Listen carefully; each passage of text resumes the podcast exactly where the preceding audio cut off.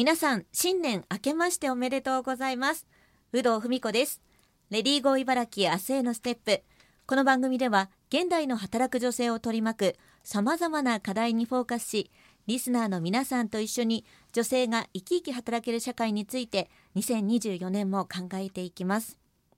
さて番組では働く女性を応援する企業株式会社ノーブルホーム川田孝之さん上田義弘さん鈴木いつかさんをお迎えして3週にわたりノーブルホームリブランディングプロジェクトのお話を伺っています。今週3週目もどうぞよろしくお願いします。よろしくお願いします。まあ、あのここ2週は実際にリブランディングプロジェクトがどんなものかというお話をお伺いしてきましたがここからは皆さんノーブルホームで働いてきてこんなことにやりがいを感じたとかどんなことを働いてきて感じたかをお伺いしていきたいなと思います。川田さんはどうでしょうか？印象としてはあの、はい。若いスタッフが、うん。まあ、すごく活躍して荒削りだけどすごく可能性を秘めてる会社だなっていうのを印象的でした。やっはいぱり地域に密着して今やってる家づくりだけじゃなくて地域へのまあ貢献っていうのが非常に重きに置いてる会社だったので、まあ、そういうところがあのすごく魅力的だと思ってます。うん。実際に社員の方番組始まった当初も出ていただいたりしてますけども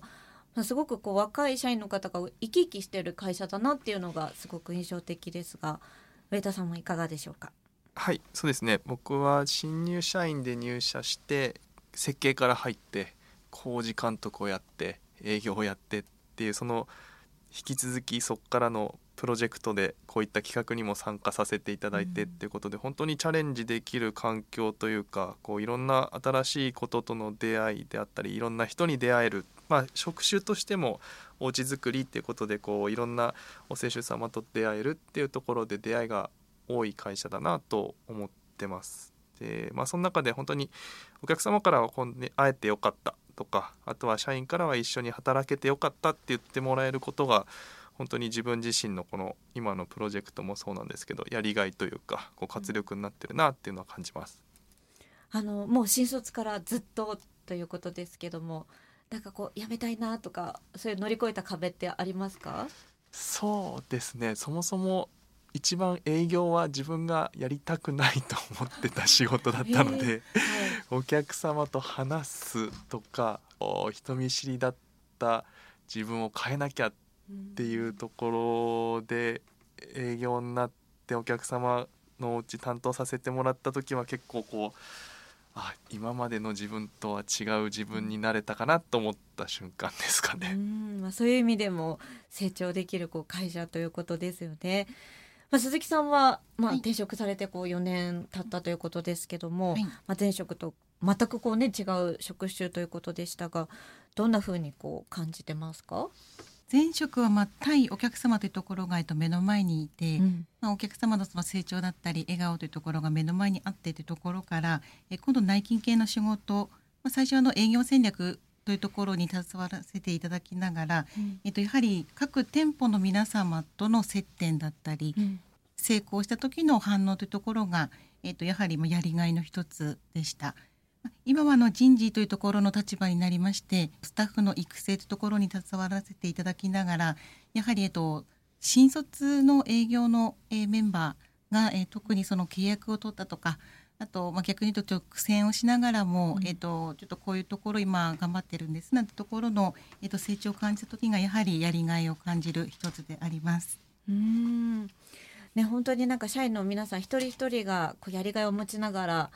仕事に取り組んでるんだなっていうのが一緒に番組を作ってても私も感じるんですけどもこの番組自体が、まあ、女性が働きやすい会社社会ってどんなものですかというのを考えようという番組なんですけど川田さんはどんなふうにこう考えてますか？はい、あの私の部署は特に女性が多く、はい。まあ、あの家庭を持たれている女性が特に多い部署なので、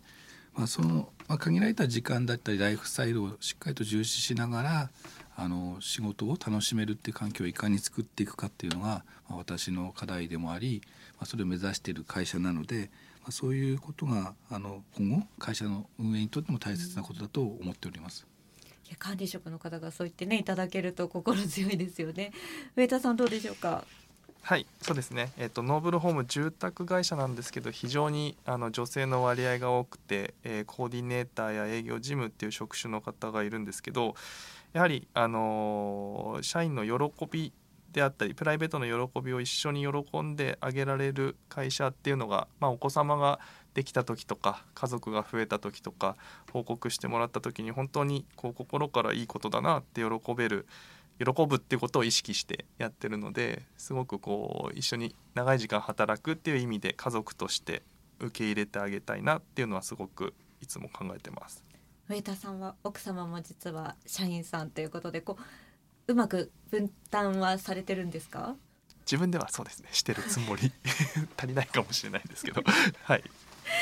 そして鈴木さんは女性が働きやすい会社社会ってどんなものだと思いますか、はい、まあ、女性だけではないかと思うんですけども結婚だったり出産あと育児からの、まあえー、と復帰というところが、えー、と特に女性というところは、えー、と課題になってくるかなと思います。まあ、やはりあの同じ女性でもどのぐらいの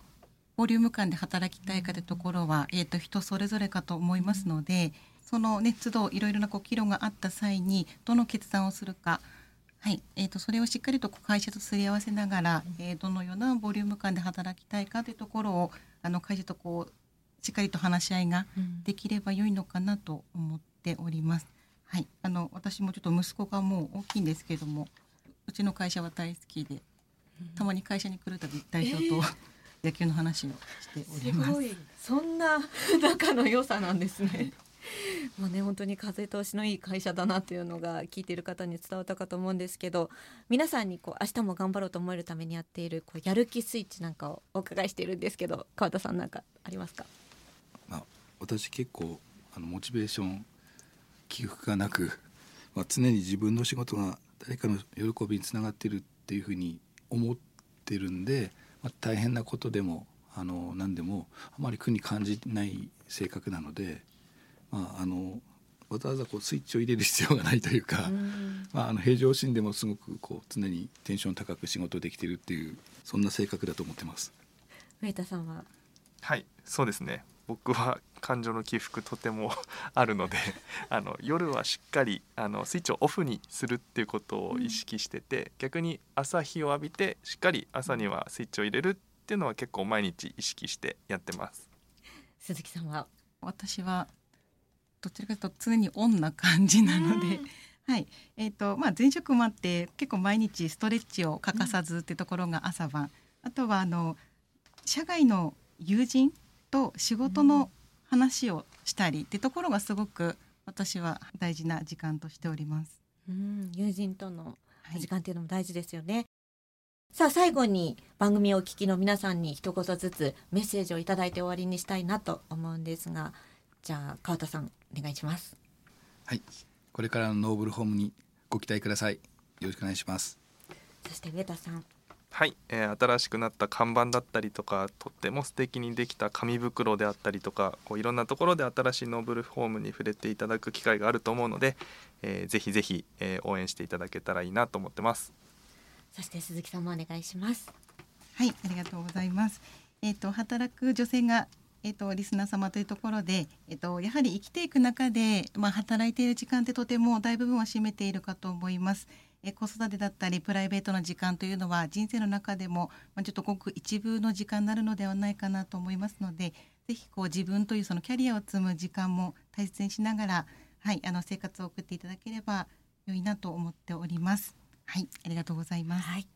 今回は株式会社ノーブルホーム川田さん上田さん鈴木さんを迎えして3週にわたりお話をお伺いしました。皆さん素敵なお話ありがとうございました。